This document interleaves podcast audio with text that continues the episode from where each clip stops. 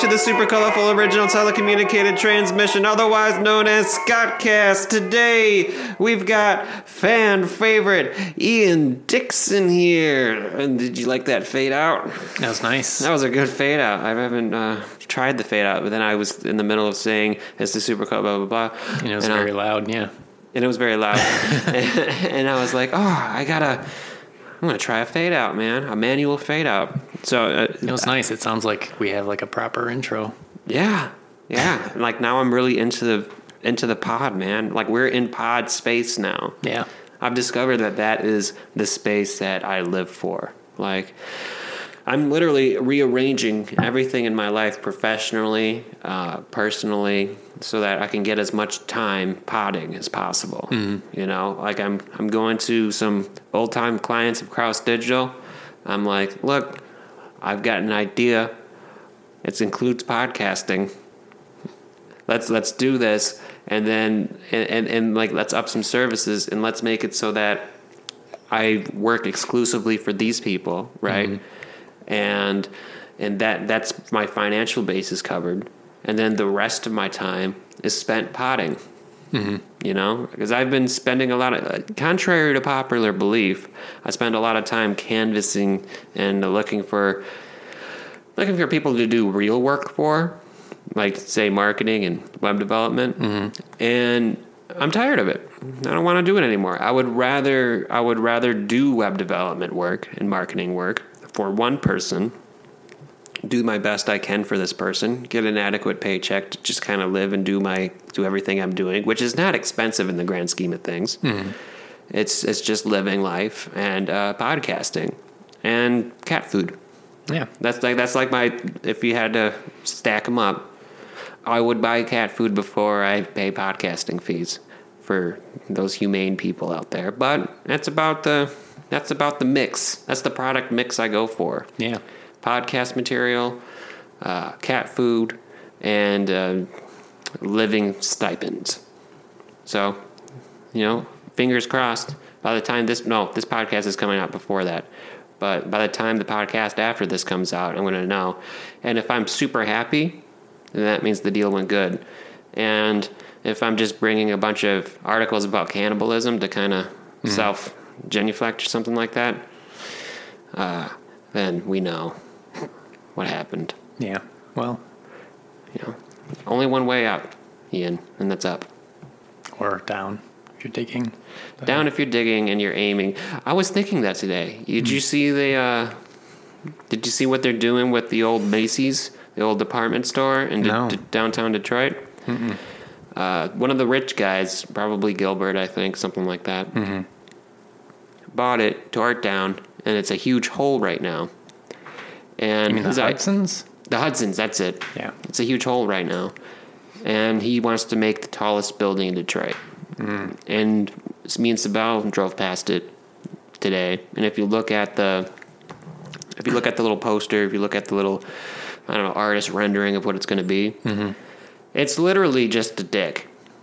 It's just a really tall building with two side buildings at the base. Mm-hmm. It's got it's balls and a dick. It's balls and a shaft. Yeah. And I think it's even has a bit of like a, a rounded top that Yeah. looks like a dick. Yeah. Okay. So look, Mr. Rich Man, whoever's doing this, whoever's whoever's making these decisions, hmm. you've got two options the way I see it. Continue going the way you're going, where you have this enormous dick building that sure it's the biggest building in Detroit, but in the grand scheme of things, it's not. It's like the fiftieth tallest building in the world. So like, yeah, sure, you have the biggest dick in Detroit, but in the when you compare it to everything else, it's it's laughable. Yeah. Do you want to make an impression to the locale, or do you want to make an impression to the world? Because I have an idea for making an impression to the world. Hit us with it. The same thing, just pointed down. Mm-hmm. Just dig, dig, and make the skys invert the skyscraper so it's a upside down skyscraper, much like Scottcast City, mm-hmm. and it's going to have several benefits in my mind. It's going to be expandable. So, like, yeah, it's going to be originally when as soon as you open the door, it's going to be the largest underground building in the world. Mm-hmm. As soon as you open it, And as time goes by, and other people are like, I want the biggest inverted dig, you're going to be able to be like, well, screw you. I've got a head start. I'm going to just dig some more, just add add some stuff to the bottom. And you can do that for like forever. Yeah. And if, and if you reach some sort of slate at the bottom, you can just go sideways. Just have a little crook, crooked dick. A little crooked dick, you know, you know, the dick that uh, goes all the way down and then and then and then goes to the sides, and it's like you, now you have your own underground society. Underground societies are where it's at. I have no clue why nobody is going for this. I mean, I'm sure it's not as difficult as it looks. I'm sure it's not as difficult as people put out. I think people mm-hmm. are just having uh, adoption, you know, anxiety mm-hmm. when it comes to the idea. They're just like, oh, I don't know, I don't know. No one else does it. People will think I'm silly. You know? I mean, I'm sure it's a lot more efficient in terms of like heating and cooling and energy mm-hmm. usage than if you were to build up. Let's be honest. Let's be honest. How much sunlight gets in those giant glass towers? On the outside offices, sure, a little bit of sunlight. Well, it's a fucking oven on the outside offices. and it's an oven. And and the rest of the building, it's just all fluorescent, you know, yeah. bullshit. It's just all the same stuff.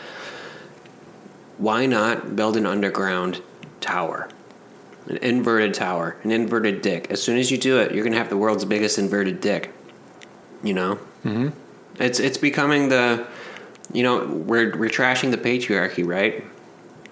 Let's not make a giant dick. Let's make a giant hole. Okay. Uh, That might be the title of the episode, or it might get cut out.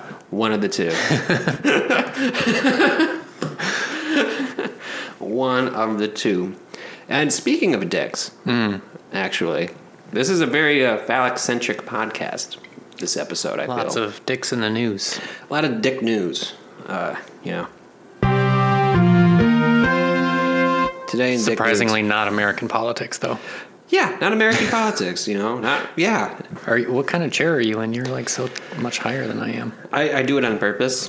This is my stool. Uh, I, it's a kind of a swivel stool. Like the bottom is kind of like a like a Weeblo. You know, Weeblos wobble, but they don't fall down.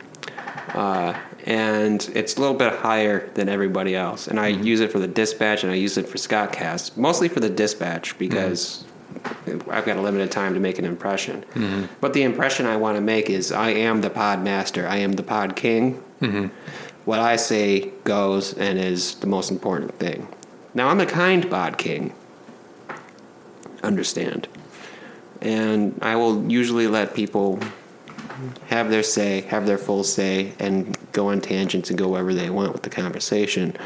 But when it comes down to it, I'm the pod king. And the fastest way I found to really put that imago into people's minds, you know, into the put that imago to work, mm-hmm. is just to sit higher and kind of also take up half of the table with my wingspan. You know, it's a large table, and I take up half of it just with my wingspan and the way I sit. Mm-hmm. So it's like everyone gets enveloped into my podcasting arms. You know, Yeah. I'm a kind pod king. I'm like I'm like a father figure, but I'm stern, but but but tough, but and affectionate. You know, I'm stern but kind, mm-hmm. and I, wa- I have your best interests in mind, but only if they align with mine. I'm a good bod king. We got Dick News. And Dick News. Man with no pants falls through Alabama Waffle House ceiling and mm-hmm. fights patrons before escaping. Customers of a Waffle House in Tuscumbia, Alabama, were left panicked on Sunday after a man in his underwear fell through the ceiling following a failed robbery attempt. The Times Daily re- newspaper reported that police officers identified the suspect as 27 year old Wesley Glenn of Birmingham.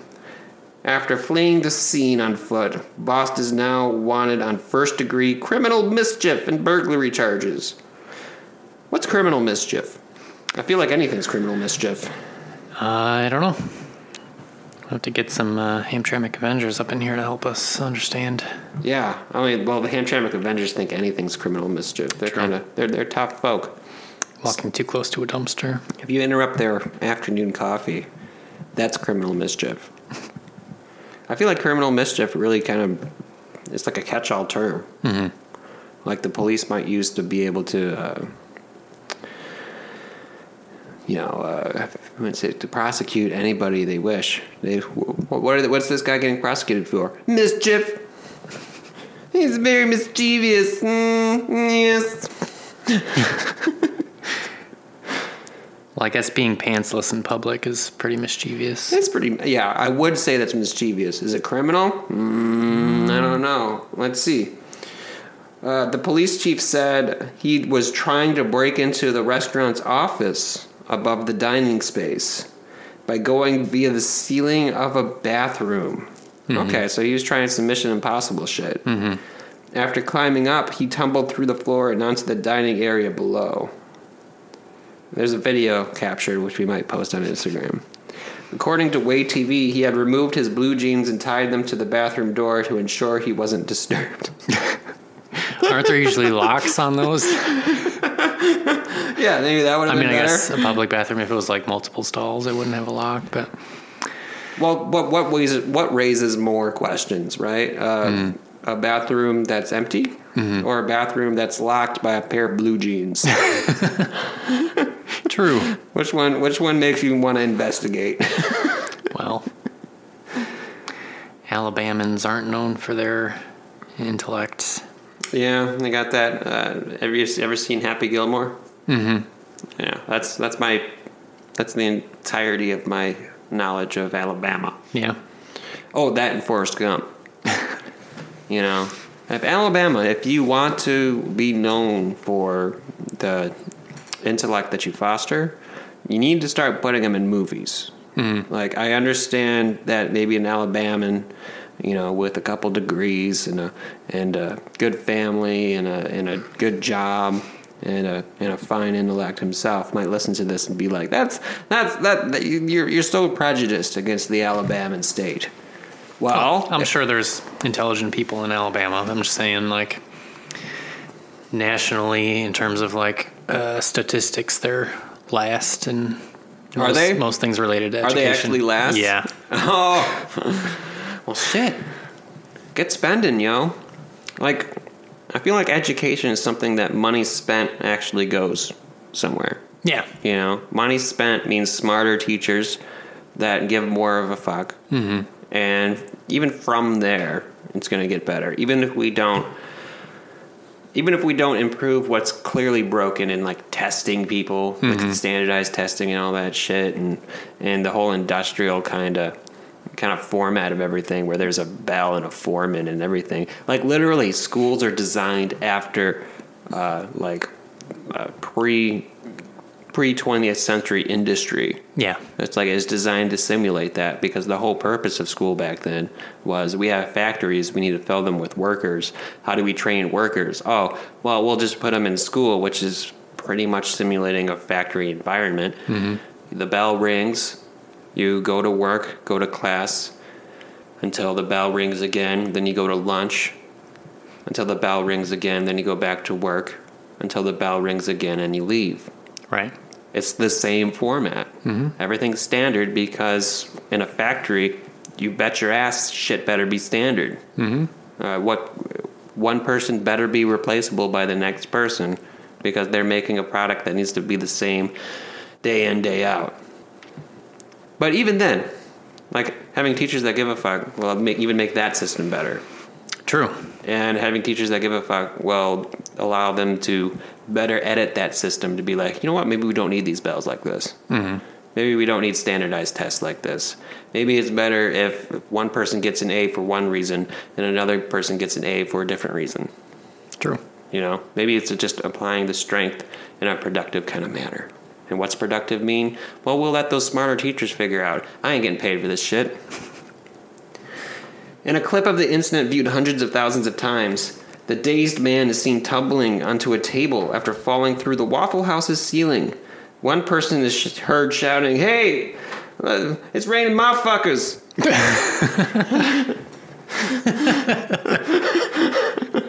As customers film the chaos and shouting, workers attempt to keep the man inside the store. He falls to the ground briefly before standing and forcing his way out the front. Police said after exiting the restaurant, he got into a car with another suspect. Oh, he had a getaway driver. Hmm. He couldn't lock the door, but he could find a getaway driver. So wouldn't you He planned this enough to have a getaway driver, mm-hmm. but not enough to have something to lock the door with?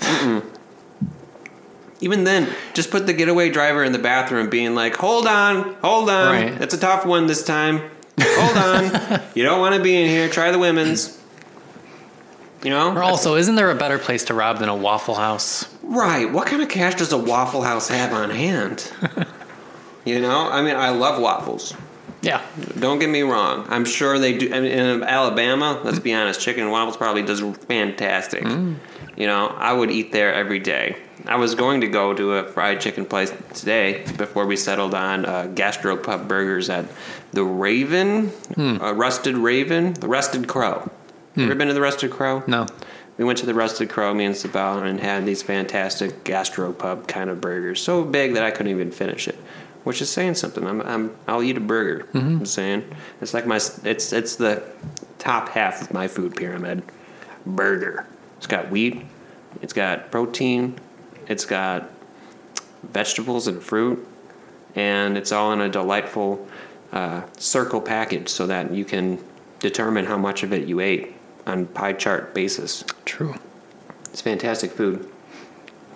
So, anyways, let's see what happened to this guy. Did he get caught? Did he not get caught? We have his car and we have his driver's license and identification. He left in his pants inside the Waffle House.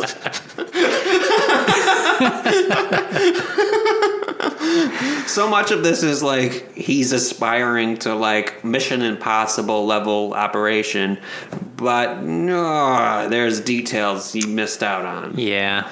I can be like that. I can be very not detail oriented. Mm-hmm. And it seems like this guy's kind of falling prey to that same thing I fall prey to all the time. You know, I'm, I'm always like, big project, big undertaking, and I'm going to do it. I'm going to make it, get it done, and I'm going to, but when it comes time to the details, I'm like, oh, I want to do all the details right, but I just don't. You mm-hmm. know, I'm the guy who's robbing the Waffle House by cl- climbing through the ceiling and trying to I don't know. Did he think that th- there was going to be like like a trap door into the office somewhere and like cuz I'm imagining that the ceiling of a waffle house is just just a drop ceiling, right? You know, That's what it sounds like because he dropped right through it. Right. like the kind of shit that you can fling a number 2 pencil at and Right. stick in. Yeah. Uh, Anyway, so apparently this happens all the time. Last week in Tennessee, police arrested a half naked 26 year old woman uh, identified as Harley Morton after she fell through the ceiling of a local barbecue restaurant. She was charged with trespassing, vandalism, and disorderly conduct. And it's not immediately clear even why she did that. Was she wearing pants? She wasn't. Oh. She wasn't. She wasn't wearing pants. This is the second time in like a couple weeks that somebody went into some sort of restaurant, went to the bathroom, and was like, "I'm going in." They take their pants off, start crawling through the drop ceiling. What would happen if we went to a- restaurant, a local restaurant, and depantsed in the in the restroom, The pants. hmm but then just like came out and acted like nothing, like everything was good? Like, would we get in trouble if we didn't drop through the ceiling? That's a good question. Like, how? What is exposure? Like, we're both wearing boxers or Right. boxer briefs. or It's something like as good that. as wearing uh, shorts in the summer, right? like real tight shorts. I mean, well, you know, You know, definitely outline shorts. yeah. Uh, you might get a a hint of a bat dick or something, A little hint of dick. but but it's not exposed exposed right. it's just um, there and it's just like shorty shorts and shorty shorts aren't so bad but i still think as uh, two grown men because these people are grown men and they're younger than us mm-hmm. you know they're getting charged as grown men that's something that i've noticed as i grow in age i'm currently 29 years old and I'm reading all these stories.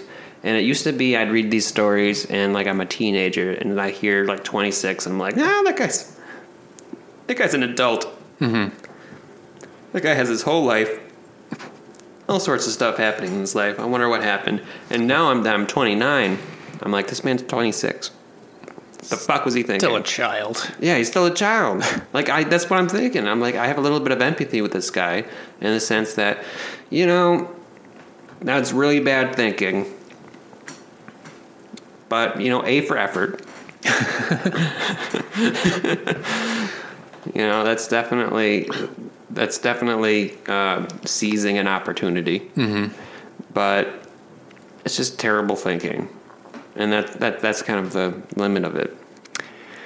Do you think that says anything about like as a society how we understand reality? Because that sounds like he watched too many movies and he like tried to do a thing. Right, that's true, isn't it? Yeah, it's. I mean, yeah, it sounds exactly like a Mission Impossible plot or something like that, where people are going through like like Die Hard because he goes through the vents. It sounds like a Die Hard plot where he's uh, climbing through the ceiling, but then they have all those comedy movies where people are doing the drop ceiling and trying that, and then they just fall through. Right. I remember when I was in high school, I used to have kind of like, you know, when I was bored in class, uh, not paying attention to how math is done, mm-hmm. I'd be like, I wonder if I could get in that drop ceiling and crawl around. but then I was like, mm, it would fall through. Yeah. And this is me as like a 15 year old. Because it can support like one pound.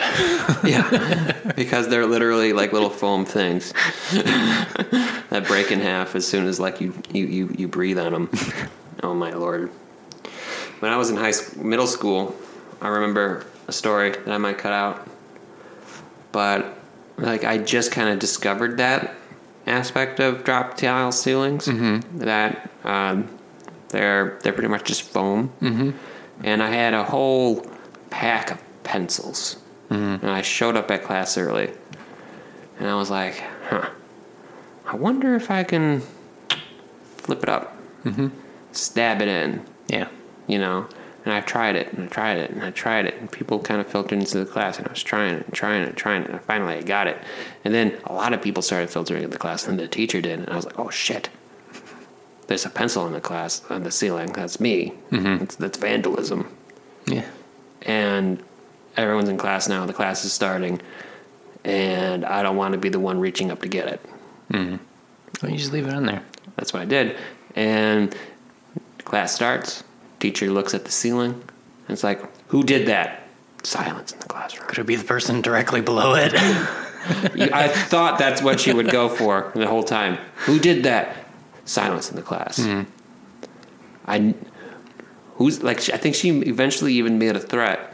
Like if no one tells me, I gotta punish y'all. Mm-hmm. And I'm scared as fuck. I, I've never been in trouble in my life in school, and I'm just sitting there, and I know people know because they saw me doing it. but I don't do anything, mm-hmm. and they don't do anything, and the bluff works. No one gets in trouble. nice. Pencil gets removed. Class goes on. Oh my fuck. Life goes on. Like, what's she gonna do anyway? Make you pay for a replacement tile All right, send me to the principals, man. Tell my parents, Oh. man. I'm gonna be a hoodlum. that you put a tiny hole in a thing that's full of holes. Right? That's what I was thinking. It's already looks like it's been riddled with fucking pencil holes. it does not look like I'm the first person there. yeah. You know, it's designed to look this way. It's practically made to have your time pass by tossing pencils up and waiting for shit to happen, which is what I was doing when class started. I sat down ready to learn, Yeah. you know, and everyone else was ready to learn. It's just that there was a pencil up there, mm-hmm. you know. If it fell, great, someone gets a pencil now. Yeah. You know, that's more supplies for them. It's practically a charitable thing I did Yeah. you know but the teacher was livid and i absolutely was not about to fall on that sword or pencil Have you ever been in uh, the student center at Wayne State there, or Fine University down the street?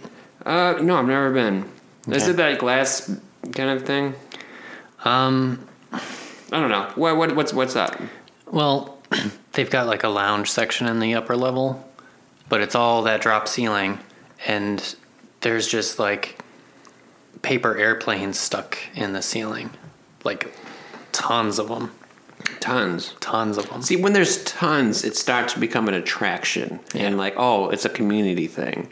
It's that one solitary one that people can squash, Right. right? It's it's like when Caesar was murdered. Like the entire nobility did it, and mm-hmm. who can blame any of them, right? Well, it turns out everyone could blame everyone. But point being, if everyone stabs a guy, who killed him? No one knows. Mm-hmm. I guess the whole group st- killed him.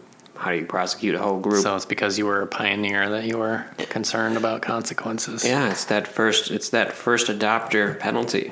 You know, when you have tech, when there's new technology and shit, and you want to be on the cutting edge, you got to deal with all the bugs and stuff. And that's what I was dealing with when I threw that pencil into that ceiling. Uh, By the way, nobody ever did it again. So it's not like I started the thing. Well, I needed a first follower. If somebody else saw me doing that and was like, hmm, that's fun, let me try it. Whoosh, whoosh, whoosh. Oh, we both got one. And I was like, oh, well, you got yours quicker. Fuck you. But point being, we'd have a first follower. That's two people. yeah. Although then maybe I think somebody would be like, it was those two. Because prosecuting a group of people is also easier than prosecuting one person, I think. You think? I don't know. Would you prosecute a group of people over a single person? Like groupthink? That you would blame groupthink in a way? I'm not a lawyer, so I have no idea.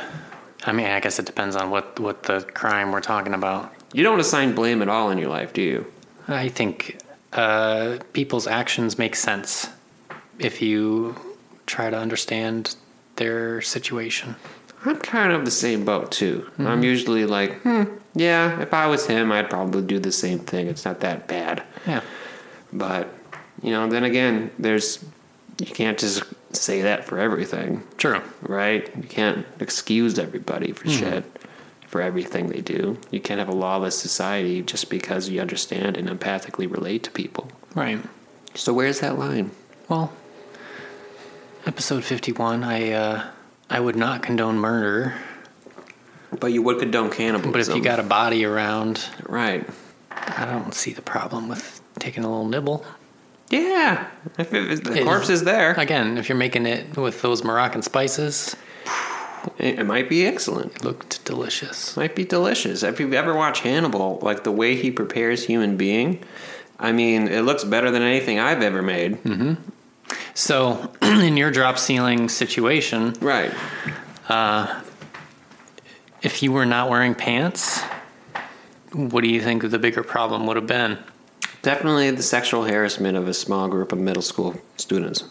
You think you would have gotten in trouble for not wearing pants? She was really upset about that pencil. She was super upset about the pencil, and like if also I was not wearing pants, a she would be like, "Hmm, "You're the pencil guy too, aren't you?" I know those two activities aren't necessarily related, but come on, one day someone has no pants and there's shit in the ceiling, that's you. That's you, or you know who did it. That shit didn't happen independently. So I think, yeah, I think I would have gotten in a lot more trouble. My parents would have been called, and my parents would have been like, uh, "Where did we go wrong?" That's that's what I think my parents, the route my parents would have taken, Yeah. uh, the guilt route, where it's like, you know, I love my parents, and you know, they spoiled me essentially as a kid, you know, mm-hmm. in a good way. Like they were like, ah, you know, you wanted something cool, I'll get you something cool. Oh, you you know, you're doing you're doing okay in school. Well, that's fine. You're you're at least as long as you're trying, you know, and stuff mm-hmm. like that. And and if I went and if I got a disciplinary report that went back to them, it would have been like that, that that's the punishment. It wouldn't have been so much taking my games away or mm-hmm. Or defenestrating me or anything would like have that. been like the disappointment. Just the disappointment, like I thought we raised you better, Yeah. you know, and that's what I was afraid of that whole time. Hmm. getting disappointed, getting, getting my parents disappointed, and hearing that lonesome train in the in the distance, that that lonesome train of my parents' pride, just leaving port forever. Trains don't leave port; they leave station. Yeah. Ships leave port, like the Titanic. Right. Yeah. We're gonna do a Titanic episode. I'm I, I'm announcing it now. Okay. Uh, it's gonna be the most intricately assembled Titanic episode. I was inspired by James Cameron, He did Titanic, director of Aliens, and there's a lot of little details in it that inspire me, like uh, the entire time that they're filming the ship in 1912, and that it's based in the ship, and the settings of the ship, is two hours and 40 minutes. Mm-hmm. And that is the length of time it took the Titanic from striking the iceberg to sinking. He literally made it right there. And the time in the movie that the ship strikes the iceberg, mm-hmm. 37 seconds, which is the length of time it took for the ship to strike the iceberg in real life. Hmm. A lot of little details. So, we're going to make a two hour, 40 minute pod talking about the Titanic. We're to have the triumvirate in. Yeah. I'm doing a lot of bad things to you, aren't I? I'm making you consume media you do not want to You're listen like- to or have. You're trying to drive me away from the cast or something. I'm not trying to drive you away from the cast. It's James Cameron. You like James Cameron. There's practical effects galore in Yeah. Titanic. It is entirely almost practical effects. It just fills in like the blanks with CGI. Mm-hmm. Like CGI should be done. It's practical effects, practical effects, practical effects. A little CGI so it looks like the ocean rather than a bathtub. Mm-hmm. Well, well Kate Winslet got hypothermia in the movie. like actually. yeah. She actually got hypothermia from being in the water. Hmm. Leonardo DiCaprio is actually dead. Yeah. Yeah. Hmm. It's hard to not go on. Just a clone of him to eventually get an Oscar 20 years later. I think it was like 22 years later. That's too long. You know. Leonardo DiCaprio should have gotten a better Oscar for that. Anyway, I, I've, I've spent too much time talking about Titanic already. We gotta get back to uh, pantsless folks. Gotta get pan- back to Dick News. Okay. So we covered the Waffle House guy. Yeah. His dick was out, kinda. It was out in the sense that it was in his underpants and he was mm. fighting customers on his way out. Yeah. And if you have a question about that, submit it to email bag, Master Charles. Oh, which reminds me, we do have email bag. Oh. Get them sound effects up in here. That one was loud as fuck. Yeah, I need to normalize that shit. so, ma- email bag. Master Charles wrote in um, after he listened to the 50th episode, Spectacular. Hmm. And he wasn't so much surprised at the results. Hmm. He didn't really mention the results. He was more, his soul was rocked hmm. by the very end when Bronwyn and Emily in unison said testes. He he was he said that it disturbed him to his to his core when, when mm. that last testes. He made sure to remark that it was the last testes, not the first time they said testes, mm. but the last time they said testes, he was rocked to his core. Hmm. That said, I have no idea why they said testes. So I, I- feel like we should like at least cover that gap. Like, why did they say testes at all? I was uh. like, Bronwyn, say hi. She was like, testes. Like, what's the deal? I don't recall much of that. You don't have any insight into why your wife would just uh, announce uh, male anatomy. It sounds like it was coordinated. It was coordinated, but I feel like your your the original testes was just Bronwyn, and the second testes was the coordinated so that Emily wouldn't have to talk more. You know, they both get performance anxiety. Mm-hmm. So like they were like, okay, we needed to do something that coordinated that that just completely dismisses us with one fell swoop. Yeah. Oh, I just answered it. There you go. So don't be disturbed, Master Charles. That was just a half-assed attempt not to produce content for Scottcast. Yeah. And this is why I stick with the triumvirate. It's either me, me with Ian, or me with Ian and Sneaky D, and sometimes me with Sneaky D.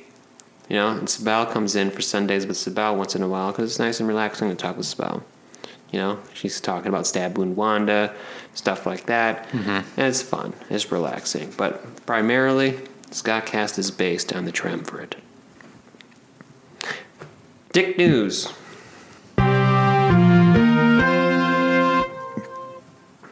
Let's not do this pet bulldog one. That's too sad and weird. Although maybe that's perfect for it. I mean, Okay, here's a sad, weird one. Like that's gonna be less jokes and more. What the fuck? Pet bulldog euthanized for biting owner's testicles off after he spread peanut butter on his crotch. Report. A 22 year old man. Do you have any sympathy for a 22 year old man who does that? Uh, yeah. Oh, really? I don't know. You do? You, you like okay, like someone comes into your office is like, I got a story to tell. I'm 22 and there's a can of peanut butter. I mean, that's still like a dumb college kid age. It's dumb. I mean, yeah, a little bit. Like a little after college maybe. I, I don't know. I mean, these days it's hard to know when when we should expect someone to have like adequate reasoning skills to survive the world. Why is that? Because You think like electronics and shit like that like Well- destroy reasoning skills? I mean, I I don't run into a lot of people who impress me.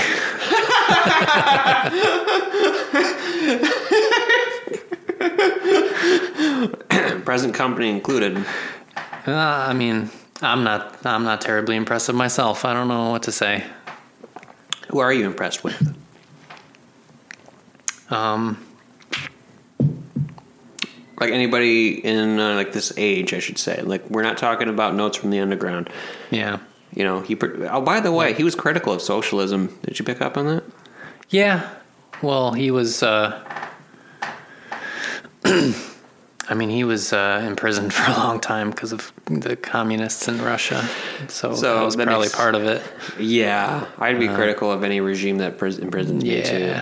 You know, especially well, actually, if Scott Castigators, if they took the pod and continued the pod, mm-hmm. and and they respected the pod after imprisoning me, like because maybe I get too much power, mm-hmm. I would be. Eh, I don't know. Maybe I would be sympathetic. Like, oh, I'm getting too much power. They want to preserve Scott Cast for what it was.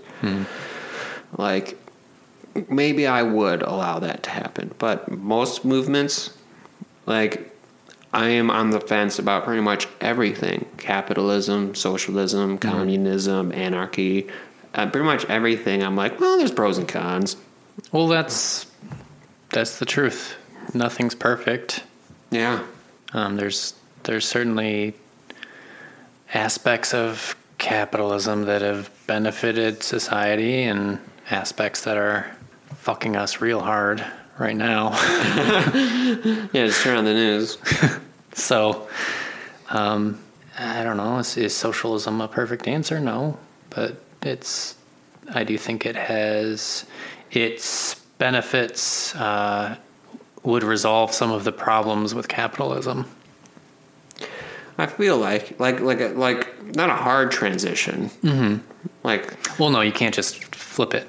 right. It's a, it has to be a process. Sure. Like, what would you change first? Well, I'm not an economist, so I wouldn't be a good person to answer that question. What would you like to see changed first in a beneficial way? Like, I'm not going to come at you with, like, well, what about this? But, like, what would you like? I think that basic needs must be uh, accommodated. So, universal health care. I think there should be a universal basic income. Oh, you do? Yes. I was, I, I, I brought that idea up uh, during the Hamtramck Avengers episode. Mm-hmm. I was unsure if you were on board with it or not. Mm-hmm. But you are on board with that. I the am on board with that, yeah. Yeah. You don't want people stealing tip jars with $7 in them. Everyone should have a place to live and food on the table. Yeah. It doesn't have to be a great place to live. No. And honestly, the shittiest food these days is leaps and bounds better than the food that we had a century ago. Yeah. You know, leaps and bounds. Like, there's a reason why human beings are larger these days mm-hmm. than a century ago. Like in the Titanic, the scene where they have the grand staircase, the set that they built for that scene was actually 20% bigger than the Titanic's grand staircase because during the Titanic's time, people were 20% smaller. Or, you know, the math on there is a little different, but it's about the same kind of. Uh, Are we going to have anything left for the Titanic episode? Oh yes, we will. And besides, we recycle content on this pod. We do. We sure do. Reduce, reuse, recycle. So, but yeah, it was it like uh, that was the case. So people are larger these days, and Mm-hmm. why is that? Because we're fed a shit ton better, Yeah. even at the lowest rung. You know, let them eat cake. Bread is for poor people. Shit like that. Right. You know, it's all good. People are not eating bread because they have gluten sensitivity. The food that we produced that fed the masses, it was so successful that people started getting sensitive to it. Mm-hmm. You know, instead of just being like, "Oh, calories, yeah, that's gonna satiate my lust for energy." lust for energy. Yeah. So, like, Yeah. yeah, basic needs. Yes. Cover the basic needs. And I, I think, um, And we're not doing that now. no, obviously not. Obviously not. Uh, one of the things I try and encourage my kiddos to think about in in uh, therapy when we're like setting goals and stuff is like what's what their values are, what's important to them in life. Because I hear a lot of kids that want to be rich. They're like, I want to be a millionaire. I want to be a sports star. I want to be a rapper. And I'm like, well, that's cool. Like, if that's what you're into, but like, why? Why does that matter? Like, what are you going to do with that money? Mm-hmm. And they don't have any aspirations. They don't want to travel. They don't. They don't know. It's just like what they see that's glorified, Yeah. and that's concerning to me. It, yeah, as a human being, like in life, Like, money's good. money's good. Yeah, yeah, sure. Yeah, money's fantastic. You need it to do stuff, but Right. what's the stuff you want to do? What's what matters? Yeah. What, yeah, what cross do you want to bear? Yeah. I don't mean to bring religion up for you. But, but, uh, but I really do feel like uh, human beings in general, uh, maybe this is me turning 29, approaching my 30s, but human beings in general need a cross to bear, need like uh, like something to say, hey, you know what? I'm responsible for this, the betterment of this, mm-hmm. and I'm willing to sacrifice my happiness and stuff like that for this. Mm-hmm. Because no matter what you do in life, you're not going to, there's going to be suffering Yes. you can't escape the suffering. So if you're suffering and you can and you and you can weigh that with a benefit, like I'm suffering, but you know what? I'm suffering because I'm furthering this. I'm I'm, I'm helping these people out. Right. You know, then it's tolerable. Mm-hmm. You know, and if you're suffering and you're rich and you're just jerking off into your wads of cash, you know, there's no meaning behind that. There's no mm-hmm. reason for that suffering, and it just seems like you're a, a petty fool. Right. And there's, and then you're gonna fall into some sort of existential crisis, and you're gonna put a shotgun in your mouth. and like that's that that wasn't even a joke. And that's that's that's like how I feel like things are. It's like if you're if you don't if you don't have something that you feel personally, hey, I'm responsible for this, and I'm gonna make the even no matter what it is for you, you know, like it can be anything for anybody, and but the general gist I feel is, uh, does my existence uh, benefit others in in some way beyond a transaction? Yeah. You know, and capitalism survives on transactional Right. things, which which which which is which is Which good. dehumanizes us. It dehumanizes Yes. us if that's purely what it is. Like, you know, as a system of just getting things done and just like as a mechanic, it's fine. It makes sense and it should, and that's good.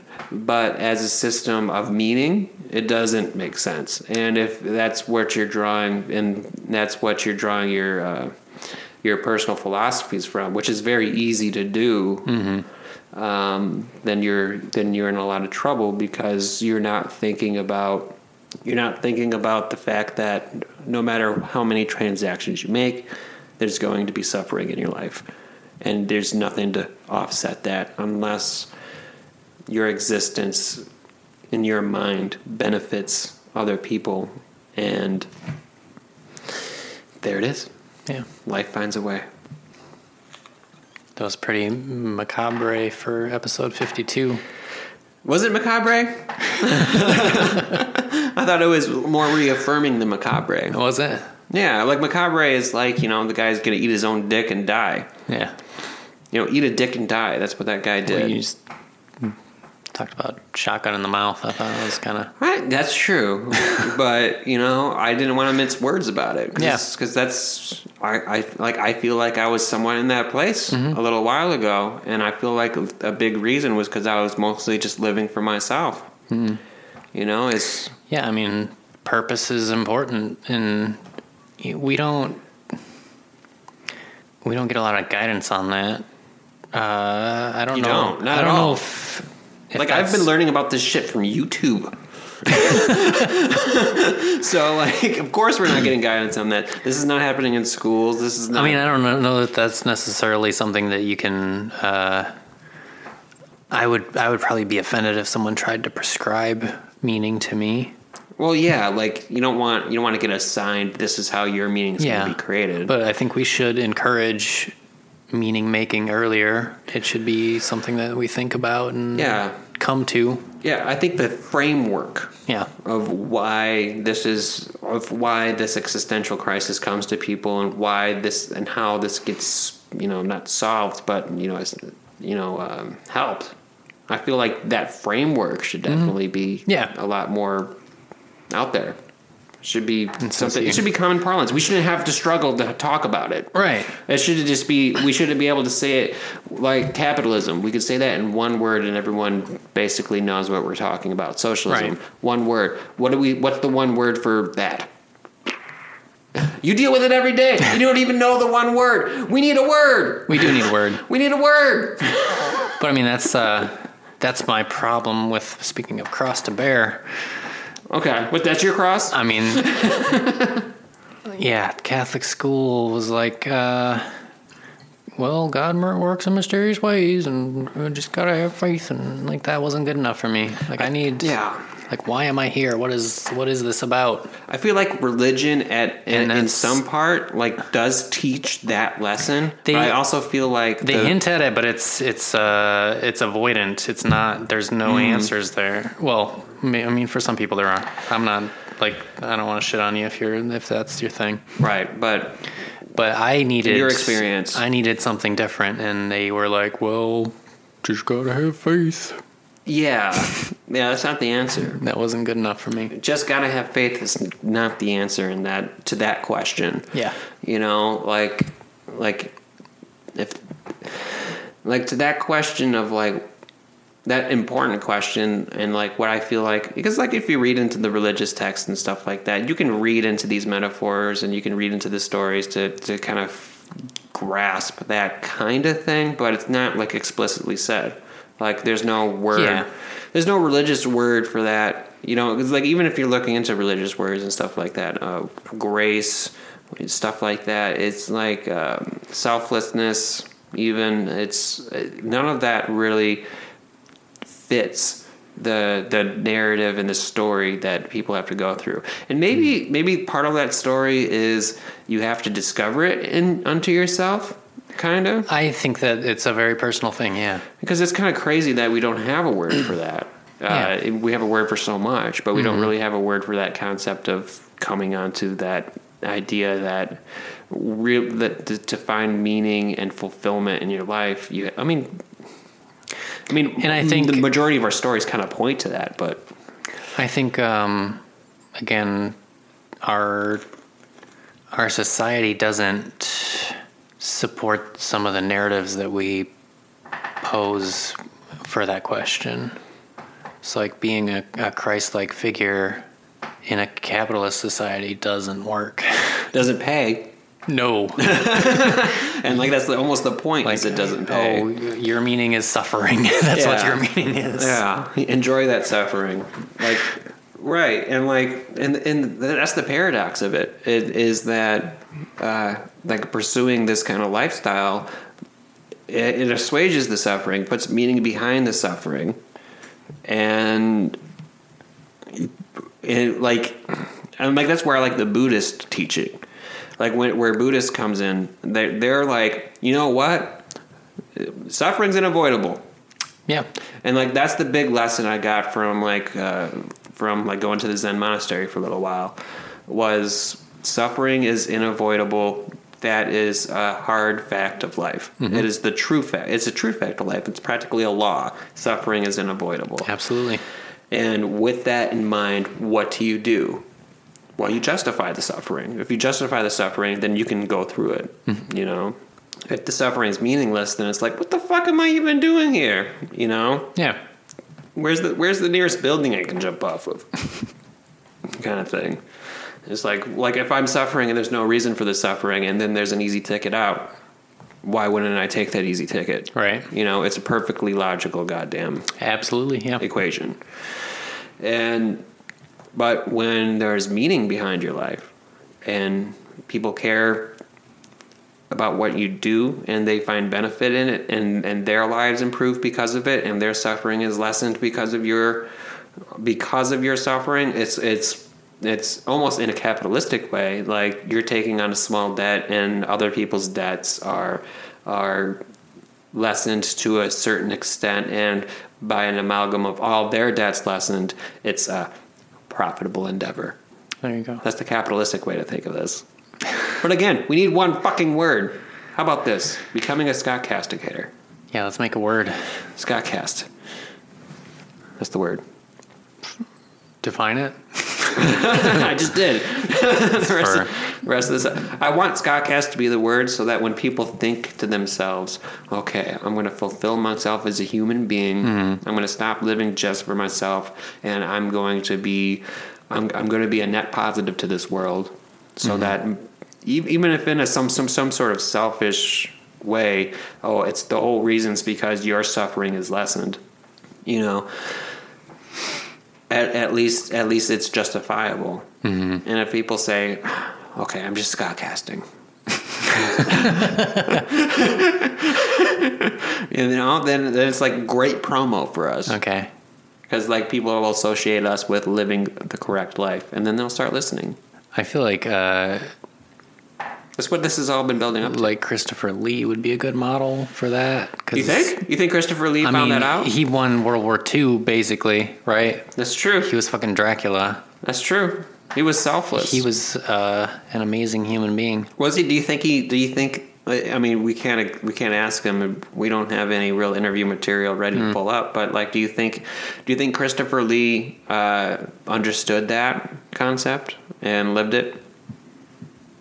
Based on his actions and based on who he was, I mean, he was a very active man. Yeah, no, no shit. Yeah. Uh, I can't think of. Like he was a driven man. He was a hugely driven and like a lot of that i feel like could be for some people some people being driven means uh, they're searching for that they're searching for that niche in the universe to fill you know but at the same time i don't think christopher lee was searching for a niche because No. like stories like he was yeah transcendent. he was transcendent. Like when he when he was offered that role, you know, to be Dracula, and like the third time he was offered or some shit, uh, he was like, you know what? Yeah, I'll be Dracula, but only only if I don't have to talk. you know, because he's comfortable giving that up. He's comfortable Yeah. giving that uh, fat payday up, and he's comfortable because you know it's just not the role he wanted. So yeah, maybe he did find that kind of meaning. I wish we had him. I wish the ghost of Christopher Lee was here on Scottcast now. What if like the lights started flickering and then like a, a third mic, a phantom mic appeared, you know, and my my little thingy and like phantom started going up and like Christopher Lee was like, "I'm glad you asked." oh my god, that would be the best moment in my life if Christopher Lee. Lee's ghost showed up just now, just to say, just to speak his piece as somebody who lived a genuinely full life. Yeah. Do you concern yourself with that? Living a genuinely full life? I do. Um, I used to. Oh, okay. So you got over it? I think I'm living my fullest life. Oh, you reached it. I mean, there's things I want to do still, Sure. but uh, I mean, that's infinite. I'm I'm where I want to be. I'm doing exactly what I want to do. Wow. I have valuable relationships, and that's And your commitments, I'm fulfilled. you're fulfilled in that sense. Yeah. You know, you're fulfilled in your journey and your decision of journey. I mean, my journey's ongoing, but It's always ongoing. but uh, I'm. Will you I'm- ever reach the end of your journey? Like besides like, you know, clear Well- mortality limits? I mean, yeah, mortality's the limit, but I th- yeah, the journey is gonna go for as long as it can go. That's the key. I mean, that's that's that's wisdom right there, though. That's true. That's truth. This is like the deepest Scottcaster's ever been. Started with Dick News.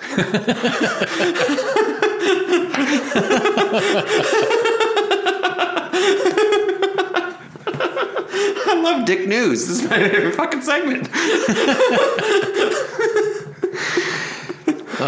We got to talk about dicks more often. Yeah, I mean, we literally all that sprang from a, a man spread peanut butter on his testicles. We didn't even get to the dog story yet, did And we? yeah, his. I mean, We were like starting it, and then we we we went off. well, the guy. Okay, this guy was clearly looking for sexual He was gratification. 22. We He's were judging his 22. life. We were judging his life. He's 22. he spreads peanut butter on his balls. His dog therefore eats his balls because there's peanut butter on it, which is literally just. Uh, sugar and peanuts. Yeah. Which is for any living organism, like, hey, let's have more of this. you know, peanut butter is like one of the like when I was a vegetarian, peanut butter is like the fucking substance to have in your life Mm-hmm. because it's protein in a mass amount. It's like just a couple spoonfuls your is practically a in there. meal. Yeah, yeah, it's the cheapest, easiest fat protein meal, and you can fucking live off peanut butter. Like if I if, if I, if I was in a post-apocalyptic society and I found like a batch of avocados and peanut butter, like I'd be king of the castle. Mm-hmm. You know what I'm saying like Be eating balls all day. I'd be eating balls. I, I would eat, yeah. If that was the only way to eat peanut butter is off of some guy's balls, that's what I'd be doing. I'd be chomping balls all day. Are you kidding? That shit's great, you know. So for you can't blame a dog for like you know licking some nuts Right. to get some nuts, you know. And like he bit down on the nuts because obviously, what do you do when you're eating? You're eating, you're you're feasting and stuff like that, and it's Right. tasty and shit. And but what do they do? They fucking euthanize it. That's not right. Like it's not like it did anything wrong. Yeah, it's uh, it's following its nature. It's following its You nature. Euthanize the owner for that. Yeah. Well, I mean, dog almost well sterilized the owner. Thank Well- God. Thank you, dog. You fulfilled your life's purpose. you did a good job, dog. That's a good dog right there. It's a fantastic dog. that dog is a net positive on the universe. And we killed it. What the fuck? it's like it's not like that dog's gonna go around looking for peanut butter balls, and even if it did, Right. maybe that's a good thing. Yeah, You know? Like maybe okay, sure, maybe you're rubbing peanut butter on your balls for some sort of exfoliation thing and you don't want a dog around. But like what other situation is gonna come up where that dog's a danger to society? yeah. I mean, the guy was kind of asking for it. Let me let me okay. The Times reports that authorities found the man lying in a pool of blood at his apartment in East Lothian because, obviously, once his health improved, the man was transferred to a hospital. He's not cooperating with authorities and answering questions. Authorities stated that no one else was inside the apartment except for the dog and the owner's blood. Uh, but why was the dog euthanized? The owner of the dog, believed to have been involved voluntarily, signing documentation consenting to its destruction. The dog being put down. So the dog owner pretty much did So he was mad at his dog for eating his balls. for being a a dog, being a natural animal. This is the the neighbor's opinion about the dog. He was such a nice dog, isn't aggressive, uh, quite small, fine with other dogs, an absolute angel. I was happy to be around him. No, So basically, yeah, just the dog. this the guy's owner. a fuck that guy. Fuck that! I'm glad his balls got cut off. it's fantastic. His ball. That's good news. Yeah. That his balls got cut off. Bad news that that dog had to suffer for it and paid the ultimate price for cutting this guy's balls off. That's right. But you know what, dog? You did more than most dogs. Like I would put him above drug sniffing dogs Yeah. as far as net positives in the universe. Mm-hmm. Above, like you sterilize that human line. If everybody who decided to put peanut butter on their balls so that dogs would lick their balls mm-hmm. because they have some sort of sick, perverted goddamn fantasy where they need a mm-hmm. dog to lick their balls, or they can't, you know, be nice enough to a woman for long enough to get whatever they need. Right. You know, like they can't, can't be nice hard? for that long. Is So- it that hard to get your balls licked? it's not that hard. it's not that hard. It will be, but it's not. and that's the main lesson there. And like, and you have to make And, a like, dog do it. but I mean, Are you're gonna put him down because he? I'm saying like if you're desperate enough to get a dog to do it, like you could go on the internet and find somebody who will lick your balls like right. quick. Yeah, yeah. If a yeah, if, if a It might dog not is be your low standard, It might not be the preferred person, but if, there's apps for that. if dog is like where you're at, like it's try Tinder for a few hours. If that Yeah. doesn't work, try Grindr. exactly. You will find somebody eventually will stick their tongue out for you, and you can keep your peanut butter and all those calories. you can keep it. It's for you. Precisely. You can live longer and prosper. But in this case, it's it's good that he was he won't be procreating. Thank God. Thank God for that. That dog, though, heart goes out to him. Mm-hmm. Heart goes out to his soul. If it continues on somehow, I hope that dog's soul is in some sort of dog heaven. It deserves it. Absolutely. Holy shit! It should be get a mansion on the hill. All right, more dick news. More? Do you want more dick news, or do you want to speak poetic about life? Let's uh let's keep with the dicks. Okay, more dicks. More dicks. Okay, Can't get too deep. dick news. Woman sues her ex-boyfriend because his abnormally long penis stretched her vagina. First off, a long penis doesn't stretch a vagina. Correct. So this lawsuit's almost dead in the water. It just doesn't physically make sense. It's a girthy penis that does that. Right. So let's let's see what kind of uh, this person is 29 from Zimbabwe said that her vagina was tight before she met her ex in 2016, who is 37. Um, it was a it was a marriage, so there's infidelity involved. And like this situation, she, this man stretched this vagina while married to another vagina, presumably. Okay. However, uh, she told the Zimbabwe Mail that she ended the relationship in May after his penis stretched her too much. So that was the reason the relationship ended, was because of the penis stretching. Is that right? That's what it says. Okay. She said no man can literally fill the gap her ex left. I mean, that's like, you know, risk of life, Well, I mean, you know? Sometimes you gotta give up I guess that kind of thing. Yeah. Sometimes you gotta give up, like, sometimes the thrills of youth. She's 29, right? Like, I'm 29. I mean, it's it's elastic. It doesn't like. It's not like she's ruined forever. It it, You thi- you- you it think she tightens could- back up? You think she could do some Kegels and like get back to Yeah. get back to square one? I mean, unless it was like truck sized. Let's see. she needs. She says she wants to have reconstructive surgery worth uh, about eight thousand dollars, and he wants him to pay the fee and taking him to court. There's no more details besides that. It's not been confirmed how big the penis is. That's that's an important detail. It really is.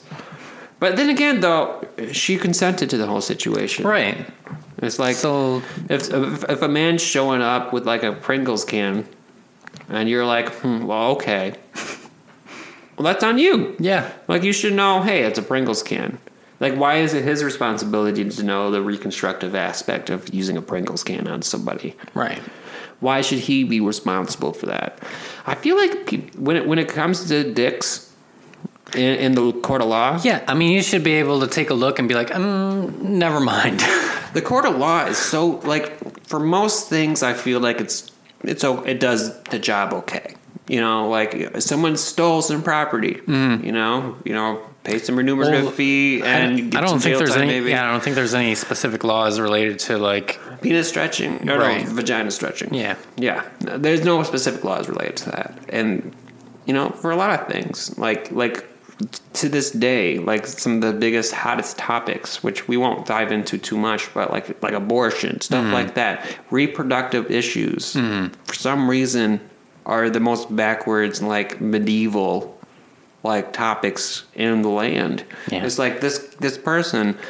Uh, I mean, in my mind, maybe I'm enlightened, maybe I'm just full of myself.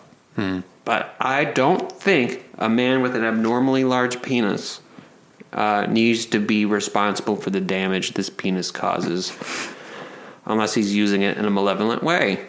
Like if it's two consenting adults, which she is, Yeah. then it's that's that's all there is to it. Right. And any damage done due to stretching, eh, whatever, is like you know, like deal with it when you need to deal with it as a medical issue. But like beyond that, it's an accident. It's skateboarding. It's an extreme sport. you know, you don't sue the skateboard, True. and that's what a giant dick is. It's just a skateboard. Yeah. You know, most skateboarders get a broken bone once in a while. You might get a broken, you know, vagina. Yeah. Well. Yeah, I can't. I can't think of a, a rational argument to to support her. This, So. this case, the man wins. There we go. And people say people say uh, that men are We should maybe unfairly have, maligned. We maybe should have a lady on the panel. I don't know. yeah, yeah. But no, it but- seems like if you're if yeah if you're like yeah stick that in me then that's that's kind of on you. no, yeah. Like anything going into my body as a male, be it needle for, Mm-hmm. from the doctor, stuff like that. I get a good look beforehand, Right. And like I make sure there's credentials involved and shit like that. Like if you're a lady and lying down with a man for the first time, Check that shit out first. check it out. Make sure it's not a damaging size. Yeah. Everyone's got the internet. Everyone knows the range of variation therein. Mm-hmm. Double check. It's worth it. And if it's not working, I mean, it's the same thing as wrap it before you tap it. That's right. You know, you're gonna check if the guy's got a got got some protection on. You know, because you don't want an STD. Mm-hmm. Also check to make sure that it's not a structurally damaging size Yeah. you know but think about it though what about this guy though like he, he, sure he's in a lot of financial straits right now mm-hmm. but think of all the press he's getting about his dick He's married. You said though. He- well he was Oh. yeah so he's single ready to mingle and he's got all this zimbabwe press about how uh, how how his dick is so huge and some girls are going to be like Right. you know, I can. I'm structurally capable of handling whatever that is. I'm at least structurally curious. I guess it depends how this lawsuit goes. It depends on the how I don't know what uh, what Zimbabwe's courts are like. like I can only imagine like there's like a like there's gonna be Maybe like he's gonna like have PTSD about it, and like he'll lose this lawsuit, and he'll like just be real anxious about having sex ever. Yeah, it's possible. And he like won't be able to get it up, and then he can sue her. Is that fair? I mean, this guy this guy looks like a goddamn unicorn. Apparently, you know, like if, if this lawsuit is to be believed, this guy's a. I mean, this guy's got a unique member that you know. I'm sure some women would be extremely appreciative of uh, partaking with, in a way. And like, why would we limit? I mean, everyone's got one life to live, right? Yeah, You know, why would we limit uh, the lives of all these people because of this situation where somebody didn't wrap it before they tapped it? You know, like you can't sue somebody for giving you chlamydia, can you? I don't think so. I don't think you can. I think there are laws about Lying, like if you you can't lie to someone and say you're clean, right? Yes, if you have like AIDS and you know it and Yeah. you fuck somebody and Right. that's a problem. Yeah, but there's like But totally like in a- chlamydia is like you can take some uh, fucking penicillin and be fine. Oh, I don't. I, I don't know the. I don't know the rigmarole behind each individual strain here, but but like my thought is is like you know you, you gotta you gotta be protective of your own junk before. Be careful. Yeah, you gotta be careful. There's, There's lots of shit out there. There's lots of shit out there, and the in the nature of disease, you might not know you have what you got. Yeah. you know, Like, so, like, even if everyone's being totally forthright and totally Jack and Rose about everything, mm-hmm. you know, maybe somebody's seen some shit, Yeah. you know, and like they don't realize it, and then like they they go in guns a blazing, but it turns out them guns have chlamydia. That's when the metaphor falls apart. Yeah, well, you know. But still, it, it makes sense. So um, there's no response to the allegations, and the case is ongoing. We'll keep you guys updated. But we got all this dick news. We got some news that has nothing to do with dicks. I don't think. Let me check the headline. Yeah, nothing to do with dicks. Okay. I think I need a Grab another beer. a fresh beer, so we'll pause momentarily. Okay. A homeless man found rare artwork from Disney's Bambi in a trash bin in Canada. When it sold for um, four figures, thirty-seven hundred dollars. Homeless man. Nice. Uh, the seller who bought it from him tracked him down and split the proceeds. Okay. Like, no litigation at all in this story, should be noted. The homeless man found a ratty picture of Bambi, the Disney character, in a trash bin and brought it to the antique dealer Alexander Archbold to get a few bucks. The man had made similar transactions before, and the man who owns the store uh, was generally quick with appraisals, but this one was different. At first, he thought he had bought a replica of an animation cel, which is like whatever. Um, and if he removed the broken frame and cleaned it up, the picture might fetch a couple bucks. For a pawn shop, eighty to hundred bucks. You know, you'd, you'd pay, you'd pay the guy out. I don't know how much, twenty bucks for Yeah. it. It's a fair transaction with overhead and all Yeah. that. But when he took it out of the frame and flipped it over, he discovered an old certificate of authenticity. Fuck yeah! Ooh, shit. Ooh, shit. I can't believe the guy didn't look for that shit. I mean, it's in a frame. Let's open the frame, see what happens. Oh. Whatever. He's he just needs a quick buck. He's Right. stealing tip jars. Yeah, he's searching through trash for treasure. so, What if the Hamtramck Avengers tackled someone against a dumpster? and, out of the dumpster, Out of the dumpster. treasure. Who gets it? That's the first lawsuit. That's our movie script right there. That's the lawsuit right there. oh my god, that's a great movie. Holy Beautiful. a law drama. Oh. my god, that's a fantastic movie. Like, uh, yeah, exactly what happens is like we got this Scottcast universe. We kind of quickly establish it. It only takes a few minutes to really establish the Scottcast universe, and here we got the Hamtramck Avengers. This like the police force, real brutal. You know, like they do their, they do what they do. And here we got this tip jar guy. Seven bucks. That's all I need. Tackle him against a dumpster. Out pops Bambi. Bam. Bambi, bam, bam, Bambi. that might be the title too. Bam, Bambi.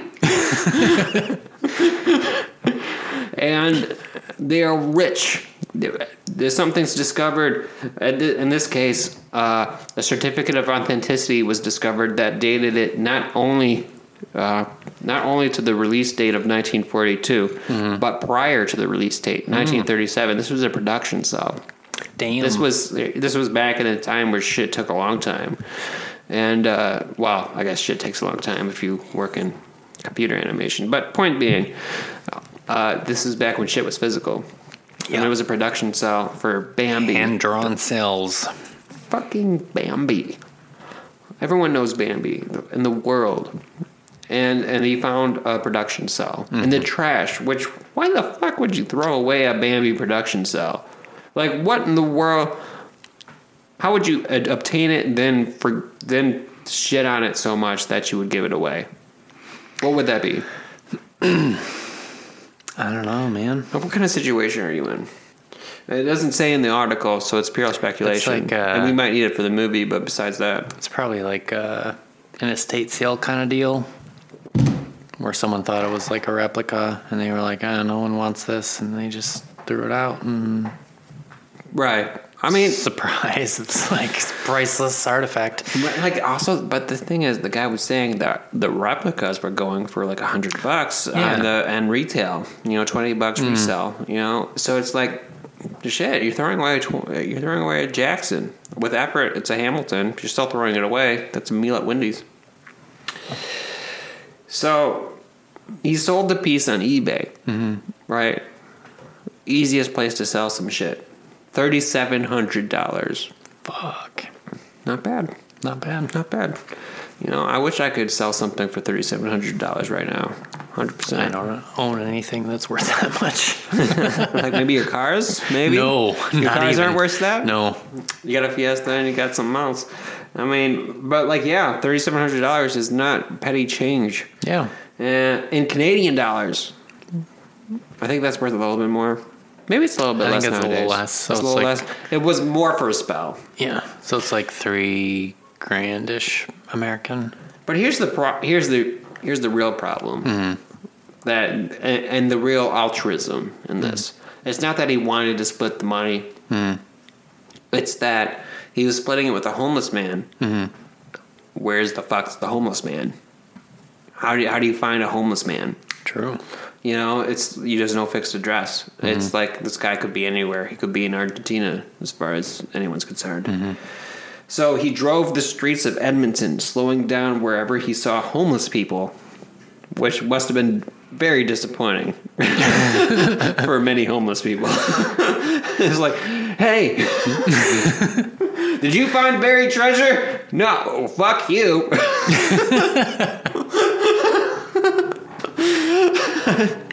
You were almost rich. He eventually came uh, across someone who knew the guy. And So he had a name. Jillian Okay. or Gillian. It starts with a G, but it looks like Jillian. Yeah. So I'm going to say Jillian. Uh, and he stopped by the store, and with cameras rolling, because if I'm going to be this altruistic, like I don't care, I don't, I don't care how of a good of a man you are. Fuck yeah, I'm getting You want publicity out of this. It's free. It's free. pub- All you need to do is like turn a camera on, and you get free publicity, and like nothing happens to this other person. They still mm-hmm. get all the money they deserve. Mm. I'm gonna roll the fucking cameras. Yeah, I accept credit for this publicity. You know what? Let's publicize this publicity. Let's publicize the fact that I'm being altruistic. Let's show people that I'm such a great guy and monopolize on it, you know, or capitalize on it. And let let's make it good for me too. Why not? Why would you, why why is giving that up seen as uh, a good thing? Why is giving that up seen as a good thing when when displaying it a shows other people that this is done, this is a standard, and B, doing it benefits yourself. Why is that like seen as like smarmy, like uh, publicizing your capital, think- your, your your altruistic things? I think point B is like people see that as the the main motivation, and it. Uh, For this, I don't think that can be seen as the main motivation because it's all happenstance. Like he could have never predicted this guy found Bambi. true. So it's not But I mean, yeah, it's not like it's on a factory. But even if it was on a factory, like what's wrong with what's wrong with publicizing the fact that you're doing good stuff and allowing that to affect your Well. I think that happens all the time, it should happen all the time. um, And that's my argument. but it's it's. I I feel like uh, people see it as kind of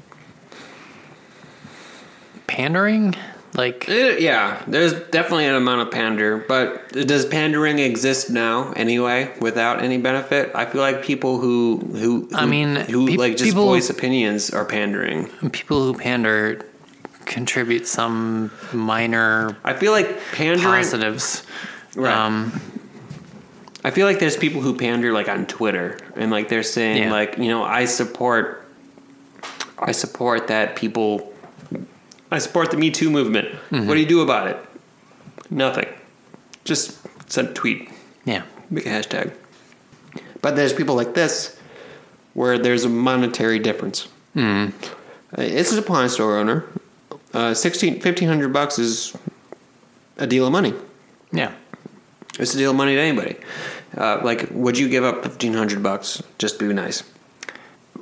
I mean, you would because mean, because you're a good guy. I know I- that. I know. I know you would. If You I don't. that spare, yeah. yeah. Well, well, yeah. But no, like if you came across some sort of gain and you saw someone else in need, Yeah. you would do that even if even if you didn't need the money. If if you did need the money, I should say. Like let's say you had a bill coming up that you needed to pay that was three grand, and you happened to come across three grand, but you came across that three grand because a man uh, helped you out, and Then- that man also needs money too. The way I see it, that's not my three grand. Yeah. That's his three grand. Right. Not everyone sees it that way. Yeah. And I know you would do that. I, you don't even need to tell me. I know you would do that. But what I'm saying here is that like there seems to be a stigma mm-hmm. against people who like see that there's this opportunity. And this guy's a business owner. Mm-hmm. Uh, this guy knows that he needs to get the name of his business out there through uh, whatever. So he could have done a thing where he like He could have just yeah. He could have just completely ignored this guy. It could have been completely under the radar. and, Like Yeah. it's just an eBay. It's, And a- like it's an eBay sale. That's and like then, super profit right yeah, there. Yeah, it's just an eBay sale. The guy who bought it on eBay is not going to talk about it Mm-hmm. and probably doesn't know the story. And and the guy and the homeless guy who brought it to him was like twenty bucks. Okay, that's good for me. He accepted it. I'm going to take your twenty bucks. I'm Yeah. going to go to the store. And to be honest, he paid him half of it and also the twenty bucks. Mm-hmm. So the guy who was homeless who found it actually made twenty bucks more Okay. you know with that aside that's that's that's like three burgers from wendy's Yeah. three four burgers from wendy's and wendy's makes a fantastic burger i go to wendy's all the time and get the number six meal it's number six for a reason because if you go to any fast food restaurant order number six that's going to be the best meal they got Is that where they put it? that's where they put it that's why they got numbers order number six number one is what the rabbleman orders Lucky number six. Number six, though, that's where shit starts getting good. And for Wendy's, that's the spicy chicken sandwich. Mm-hmm. And they make a That spicy chicken sandwich that is unpar- it's unparalleled Yeah. as far as as far as sandwiches from fast food restaurants are concerned to me. Number six meal from Wendy's. I remember in high school, if we're continuing with the high school stories for mm-hmm. Scott. I was talking about that. I was like, "Ugh, "This spicy chicken sandwich from Wendy's, it's, it's baller. It's the shit." This is before they knew it was the shit at Wendy's. Yeah. And I remember talking about this, and I've gotten in high school like five people to be like trying it out, mm-hmm. and then that's their favorite fast food food. If they're going to get fast food, that's what they're going to get Shit, yeah. number six meal from Wendy's, and it's it, and that includes teachers mm-hmm. and students. you know, I had students come up to me be like, "I get the number six meal all the time because you talk about it, and it Seems it- like- you're right. It is the best fast food fast food meal you can buy." Seems like Wendy's owes you some uh, royalties or something. Oh Jesus Christ! If I had royalties from all the people I pimp on podcasts, I would be. I wouldn't need to be. I, I wouldn't need to be You doing wouldn't need anything the else. podcast. I wouldn't need a podcast anymore. I'd be done, you know. But I'd still be potting because this is how I this is how I make make make my life beneficial to others. Not really. this is purely for Scott. this is purely me. Yeah, so uh boy, Ian, Ian in high school stories. You got some in high school stories? I uh Well, I had I had some suspensions in high school for stupid reasons. I want to know the reasons. One of them was because uh, we had it was a Catholic high school, and we had a simple soup lunch where you could pay like a bunch of money to get like a bowl of soup, Uh huh. and we were like, Wait a minute. A bunch of money? What's a bunch of money? it was like more than it was like a tiny little. It was like a cup of soup. It was a cup of soup. It was like a like like. six ounces, twelve ounces. do you want to starve yourself for five dollars? Was it like a, like a like some sort of gourmet kind of thing they were trying to No, pass it off? No, it, was as? like garbage. Like it was not good. okay. And we were like, "Yo, fuck this! We're gonna go down the street to uh, uh, Taco Bell." Right. So And you were allowed to leave the campus. no, Okay, now I know where it's going. Go on though. closed campus. Close campus. So, but me and my friend Jared were like, man, fuck this. We we gonna eat for lunch. because of participating in the capitalist society you're in, where it's like you got options and you can weigh we them. got options. I'm not paying five dollars for like zero soup. yeah, I wouldn't either. I actually want to I eat. wouldn't either. Yeah, I want sustenance for my day. I want to be able to concentrate for the rest of my school day. We're gonna go get go get some garbage down the street. We're gonna come back. right, uh, ca- caloric garbage, garbage at least. Caloric garbage. caloric yes. garbage. High fat content. Master Charles loves Taco Bell. I need to point that out. He is an absolute advocate. Like, if anybody deserves a sponsorship from Taco Bell, it's Master Charles. Mm-hmm. There you go. I'm not kidding. I believe Like, it. I am not kidding. Whatever the amount goes for a sponsorship from Taco Bell, Mm-hmm. he deserves it. Like if they paid Paul Rudd a million dollars to do an ad, Yeah. give Master Charles a million dollars. Let him do ads all year. He'll do an ad every fucking day for it, and it will be fantastic for Taco Bell. Go on. Fuck yeah, he'll put that He on deserves Twitch, it. and he'll like He'll put it on Twitch, like like, and then like Taco Bell can put it out in ads and stuff they'll like crank that. they'll crank those numbers. They'll get like The a enthusiasm by itself. percent increase. And You don't need to start making Dorito fucking tacos if you have uh, Master Charles himself advocating and You know what? talking about passionately his. his While we're on Taco. Bell, classic menu is like the shit too. is it? Yes. I need I need to go to Taco Bell. Get a fucking enchilito. It's not even on the menu now, but you can still order it right. in the drive-through. You can go like, "Oh, I need an enchilito," and they'll be like, "Yeah, okay." What's an enchilito? It's like a fucking uh, I don't even know what it's called.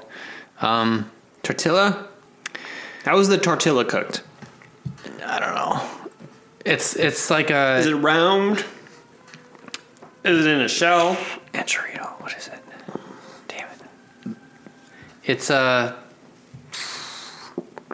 There's a specific sauce for it. Oh, I know. Oh, it is a specific sauce for it. What shape is it in? It's like enchilada sauce, but it's like a it's like a little it's a it's a cigar shape. yeah, Okay.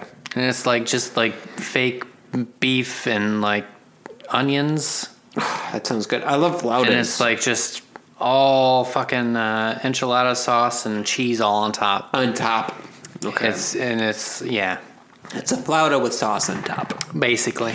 That's It's not fried though, It's not fried. but it's delicious. Is it a soft shell? yes, Soft shell, sauce on top. Oh my god, that does sound great. It's the best thing. I might have you drive me to do a Taco Bell after this. Enchilada. Let me get some enchiladas. So we're we're like we're not paying five dollars for like thirty cents worth of soup, Right. And and we drive like yeah. half mile down the street to to Taco Bell, and we get like twenty dollars worth of stuff mm-hmm. because we're gonna sell it when we get back. Holy shit! I didn't realize you had such a capitalistic streak in you. But also, my friend Jared, um, his car was very identifiable because he had a giant pirate flag uh, decal on his like hood. Sure. Okay, easy to see who's coming in and who's coming it's out. clear whose car You don't that need to read the license plate. and uh, it seems that the administration suspected um, that maybe some people would not stick around for this overpriced soup lunch. They were they were they were they weren't catching on to the fact that you guys were skipping lunch. They were catching on to the fact that you guys were undercutting them Yeah. on soup sales. So, uh, vice principal, uh, Mr. Sim, In this case, vice is a very appropriate term. yes, Mr. Sim was out in the parking lot monitoring. In the parking lot. Oh, can you imagine working your whole life in education and like administration and shit like that, and like and like getting told, "Hey, go out to the fucking parking lot and wait for the pirate flag guys with the Taco Bell." I mean, that guy was pissed, but he wasn't pissed at you. I guarantee that. no, so we, we drove by and we like waved at him, and like just he couldn't stop us. Right. And we, we went and did our thing and uh, came back and we ate like kings and we sold a couple tacos Deservedly so. So we we I think we broke even in terms of like cost. So okay, so yeah, you fed other people and you got Yeah. yourselves fed and you didn't pay money for it. Yes. it. You just exerted effort and risk. rather than paying five dollars for like thirty cents. Totally a sensible transaction. yeah. Yeah. And so uh, we were Reprimanded. s- swiftly reprimanded. Okay, well, how are you reprimanded? Um, I, I think we got Saturday detentions, and then we thought that was bullshit, so we didn't show up, and then we got like suspensions. So we spent our days. Did your parents know that you denied the Saturday suspension? Yes. Did they support that? Yes. That's fine. like that's perfect. That's great. My parents were like, "That is fucking stupid." Yeah. and yeah, so we we skipped the Saturday detention and we got suspended for like a day, and we did our film studies project on that day. We we we did schoolwork on our day off. Oh my god. Bam. That is perfect. I am so proud of you. like this happened like like like 10 20 years ago and I'm fucking proud of you. Yeah, Like holy shit, that's how it should be done. that's how it should be done. Yeah. we should support uh, our students in their using their strengths. Yeah. And that that's the strength and that defiance Absolutely. is a strength.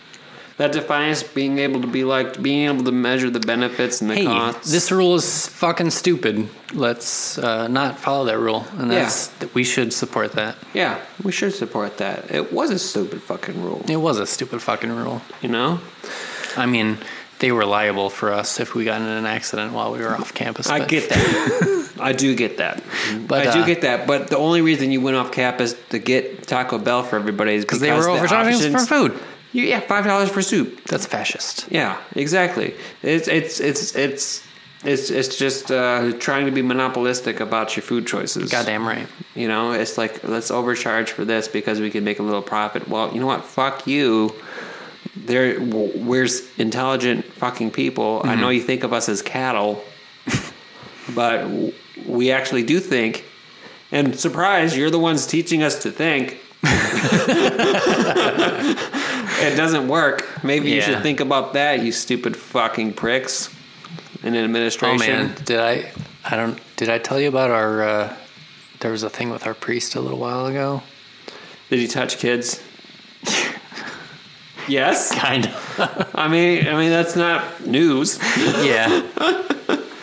What happened? Um. Uh, apparently, he was like paid some dudes to bring him some meth and What was, the fuck? like kids? High school kids? I Hey, dudes to give. I mean, I understand the math, but like, there was like meth and some weird sex stuff oh my lord! and this was yeah In your school, um it was it was the priest who was like the chaplain of our school while I was there okay. I never had any problematic relationship with him because I was Kept your head the, down I was in- one in of the good way. fucked up kids, yeah. but uh, apparently, like yeah, 15 years later, um, he was uh, buying meth and trying to hook up with some dudes. Fuck. So Why is it always dudes? That's my weird. That's my. uh, I mean, like, that's my question about that kind of shit. Why is it always dudes? well, uh, That's like that seems like a weird like like distinction. I think Catholicism, in particular, like there's a lot of shame about homosexuality, and uh, I guess if you're like really internally struggling with that, you try and suppress it, and you It seems like almost no priests go for women. Yeah, Or maybe maybe it's just not reported on because if a priest has sex with a grown woman, who cares? right, You know, it's just like oh, he's kind of like going against his faith, but it's everything's totally legal and above board. right, But when a priest has sex with a young boy, obviously there's a shit ton of wrong with that. that's a problem. Yeah, Yeah. And, and when I he's think getting meth as well. You know, well, I mean, I think Somehow that makes it worse. it's like the extreme shame that's that's placed upon that upon homosexuality in general. Um, that Let alone pedophilia. well, yeah, all of that. Yeah, there's a lot. I mean, the homosexuality is not wrong. no, but- absolutely not. But, forced pedophilia I mean, under duress. Catholicism, it's like a, it's a problem. But I mean, clearly, I mean, there's there's a Scottcast is not exactly breaking ground with this. no, No, it, there's we got the we got the big Philadelphia thing going on, and we got um, all sorts of uh, priests and stuff like that uh, being exposed for for their for these kind of ruses. yeah, you know and like my like yeah my only question was just like why is it that people are getting these priests are getting their rocks off in, in the literal worst way possible? Like Well, I why mean, can't they get their rocks off with just women? Uh, I mean, people are into what they're into.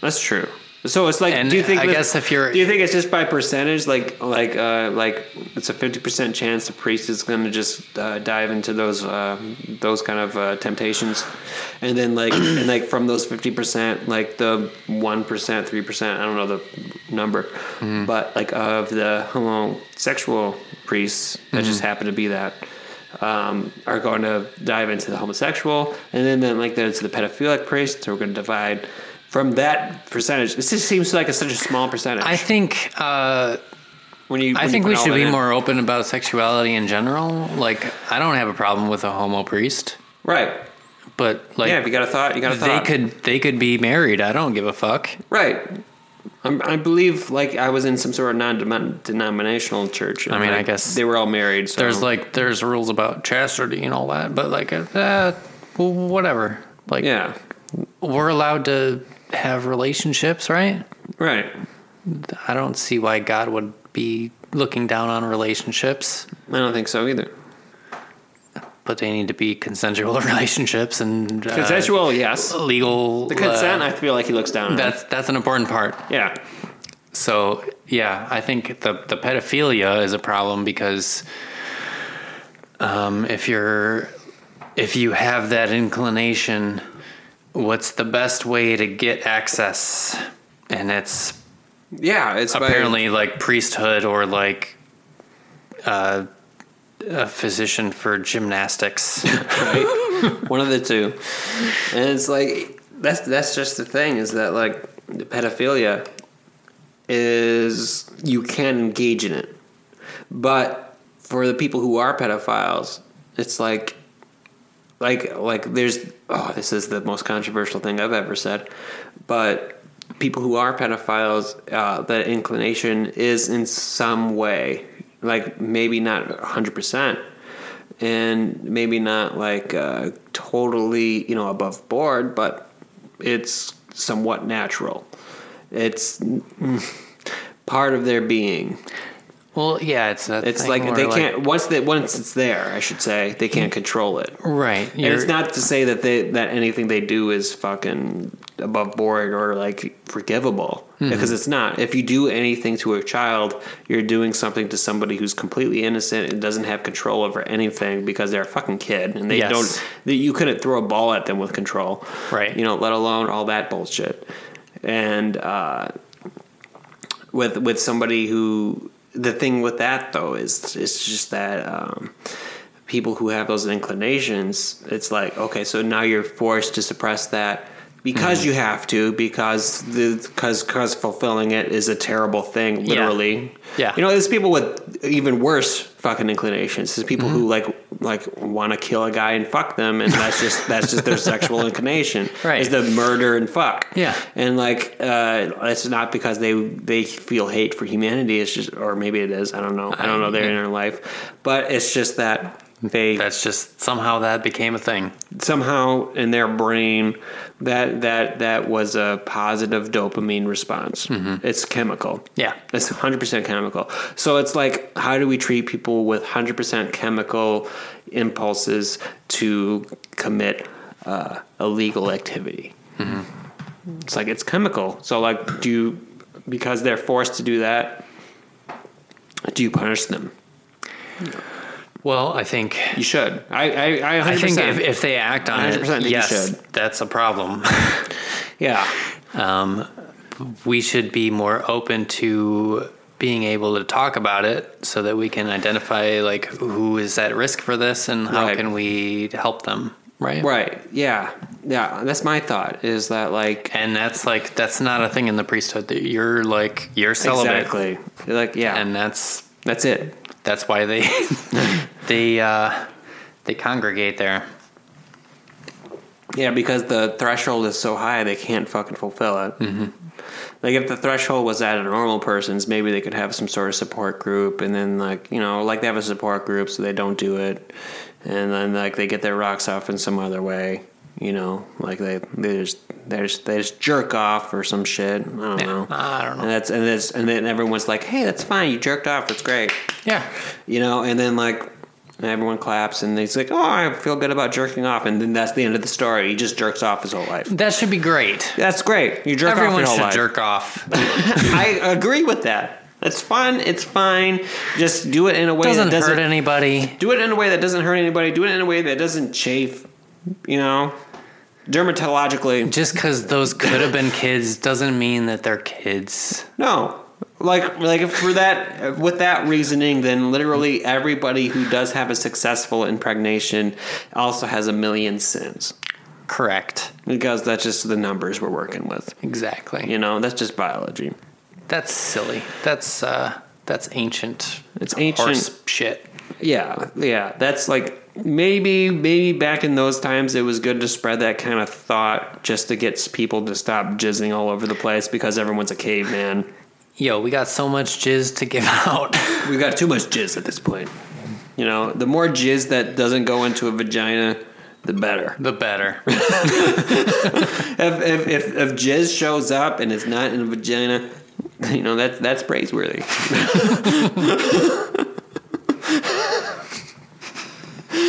this is like my favorite Scottcast that might never go out. We're It might all do. over the board, man. might do hundred percent. we got like super deep, and then we're back to like dick and jizz it's dick jokes. news. It's dick news. And this this Scottcast is hundred percent going out to Sibel, and then she's going to be like, publish it, don't publish it. Yeah, That's my thought. Mm-hmm. She's going to be my editor on this one. I need you, Sabel. I need you to be like, Scott, this is don't don't talk about this, or do talk about this, or actually, this is good. This is well handled. That's all I need is well handled. Because yeah, we, we go we go into hard topics, we Yeah. go to racy topics, but if we handle them well, I feel like mm-hmm. that's a net benefit to society, which harkens back to our previous discussion that it's good to have a even though there's suffering in the world, if you mm. feel like the suffering is a net benefit to society and to life and to existence, then it's fine, and then your life is good and it's worthwhile, and then you don't put a shotgun in your mouth. yeah. Not to say that this is this is the turning point for me. Not to say that this is the fulcrum we're working with. So you're saying we're we're causing some suffering to our listeners, but Probably. it's for a net benefit. Master Charles, write in. Tell me about your opinion on uh, pedophilia. You know, why don't you catch your hat in that ring? But yeah, like for sure, uh, like of all the shit that goes on in society, I feel like pedophilia is the most maligned because I mean, practically, if you engage in it literally, like there's a definitive victim. It's the same as if like your sexual fetish was murdering a guy. Right. You know, it's it's there's a definitive victim that should never happen. Yes. And and so like pedophilia, yeah, you like kids. Well, you know what? You can't do that.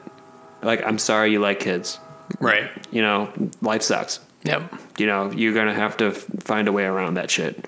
That's the Scottcast take. That's the Scottcast take. Pedophilia, 100% no. Hundred percent. Do not do that. Like, if you are that and you've never harmed anybody in your pursuit of that, you've never, uh, like, if you never pursued that in a real way, then yeah, you're that's that's fine.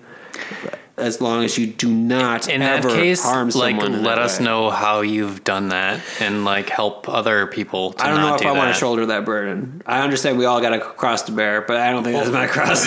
Well, I'm saying like if you've if you're on that plane and you've yeah, if you been want, able to not you've been able to handle that without hurting hurting anyone, that's true. like- yeah, that is that is valuable. other people need to know how to do that. That is valuable. That is valuable for hundred percent to be able to know how to not harm anybody with that impulse. Because you know, people.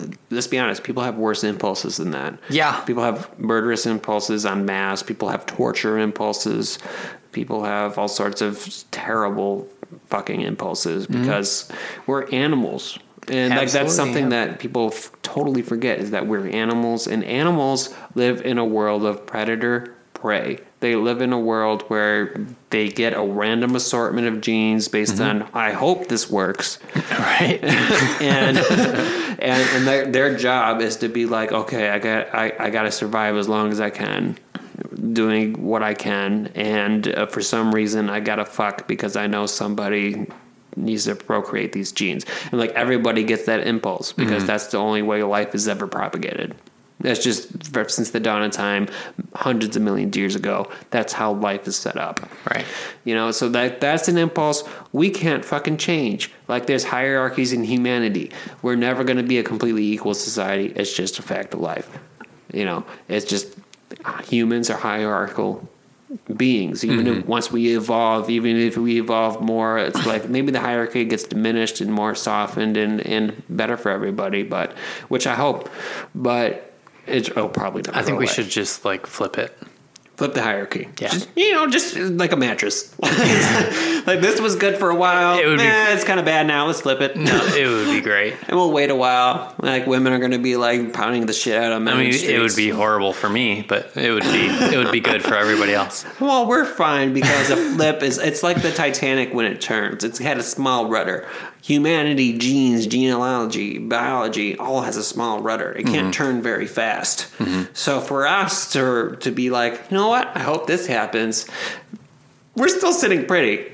Like if everything happens as fast as possible, we are white heterosexual men, and we're still going to be fine by the Well, time see, we're that's, ninety. that's the thing. I'm I'm saying like flip it like now. No, no, no, no. okay, w- okay. What is flip it? Look, flip it once we're dead, right? once we're dead, once we're like, I enjoy being on top of the hierarchy. I don't know about you. I know you had concerns, but me, Yeah. I'm like, eh, fuck it. Someone's got to be. Might as well be me. it's not. It's not about being white. It's not about being male. Uh, it's not about being heterosexual. It's not about any of those things. It's purely about me. Yeah. It's purely about Scott. Like I don't give a. f- I don't give a. f- I love you. I don't give a fuck about other white heterosexual men. Yeah. I don't give a fuck. As long as I'm on top of the hierarchy, things are fine. Hmm. The world works to the best advantage for Scott, and that's the deal. Is it the best advantage for everybody? Of course not. Yeah. You know, and things can things be better? Of course. Am I glad I'm living in a society where things are very easy for me? Yeah, I'm selfish as fuck. Hell yeah. That's how it works. You know, this is Scottcast. Yeah. There's a reason why it's called Scottcast. so, what have we learned today? We've learned a lot Oh, today. Christ. We've learned a lot today. If you're gonna crawl through uh, drop ceiling, make sure you're not wearing pants. Yeah, because then at least you'll get some exposure on a national level for Yeah. it. You know, you can start a podcast later. If you I'd listen. are, uh, that guy starts a podcast. I'm going to listen. If you're a member of the clergy, Mm-hmm. make sure you wear pants at all times. Hundred percent. Never, never take off your pants. Never take off your pants. Like that. That's an in private thing, or with a consenting woman kind of thing, or Yeah. consenting man. I don't know. Is are women in the clergy? Um, it depends what uh, what denomination. qualifies as clergy? Not in not in Catholicism, uh, but keep it. uh, keep it adult and consenting. Yes, adult and consenting. Like maybe you should hide it from your parish. You know, that's that's the parish's. No, fuck that. Oh, okay. Be You're saying- open. Be open. Be who you is, Be who you is. as long as it does not. as long as you don't There's no fuck kids. victimization. It's victimization. Yeah. is what it is. It's like as far as kids are concerned. Correct. Yeah, hundred percent about the victimization. Yes. Do not do that. Do not do that. Do not victimize a f- child or anyone, but particularly a child because they are completely defenseless. Correct. Exactly. What else have we learned? Um, we talked about Christopher Lee, as in he should be our uh, our kind of model for. Yeah, a hundred percent. I wish this podcast went to us talking to Ghost of Christopher Lee. Yeah. and him providing insight into the afterlife, into Mm-hmm. how life should be lived, rather than hey, let's talk about pedophilia, Right. which is fine. I mean, like our opinions, I feel like are pretty solid about it. yeah. You know, like I'll, I'll Solidly defend- pretty anti-pedophilia. Yeah, like I understand that uh, the people who engage in it are in some sort of uh, some some some sort of situation where it's a biological imperative, but you know, there's a lot of biological imperatives that you need to deny, yeah. and as long as you deny it, like you're fine in my book. You know, if as long as you deny the shit that totally wrecks other human beings' lives, that's fine. Like the impulse is not a problem. It's the carrying out of an impulse that can be a problem. We got onto Christopher Lee because values, because we should uh, Live a full life. we should be yeah live a fu- fulfilled life at complete. least. And you're you're living a fulfilled life. I'm yeah That's what you say. Yeah, I mean, I said I, I that. believe it too. Yeah I look at you and I'm look at you as a model of that kind of thing. There's a reason why I have you on Scottcast. besides besides your witty banter. yeah. So uh, think about that for you. I'm my my life is different than your life, and you are your own thing, and do what you want to do within reason. Within reason. And without harming others. Yeah. you know as long as you live a, a fulfilled life and for us at least the way we've learned it mm-hmm. you know that that means that there's a certain amount of sacrifice that we bear upon ourselves for mm-hmm. the betterment of betterment of others. Yeah. and that somewhat justifies the sacrifice that is inevitable in life by itself. Right. okay. What else have we learned Damn, that seems like a lot of lessons for one Scott. This is the most lesson filled Scottcast. This is going to be a real Sophie's Choice of podcast for me to publish. we talked about pedophilia, but we also talked about shit that was really good. To, for people to, I mean, even the pedophilia part makes sense. I mean, that seems like a pretty solid cast. I don't. Were there any other lessons you gleaned from that? Yeah, I mean, you covered the drop ceiling, right? Drop ceiling. Make mm. sure you're not wearing pants if you're in a drop ceiling. I mean, I would actually wear pants. We're conflicting on that. If you're in a drop ceiling, wear pants. Why? Because if you don't wear pants, then you're going to end up in a news article. if, if you're falling and you're wearing pants, then that's not newsworthy. Do you want your 15 minutes of fame? Take off them pants. Take off them pants for that podcast promotion. I'm going to be falling through an IHOP's fucking ceiling like in two weeks. All right. With the super colorful original telecommunicated transmission, otherwise known as Scottcast, that's a cast, that's a wink. I bid thee adieu. See you later, Scott Castigators. All right.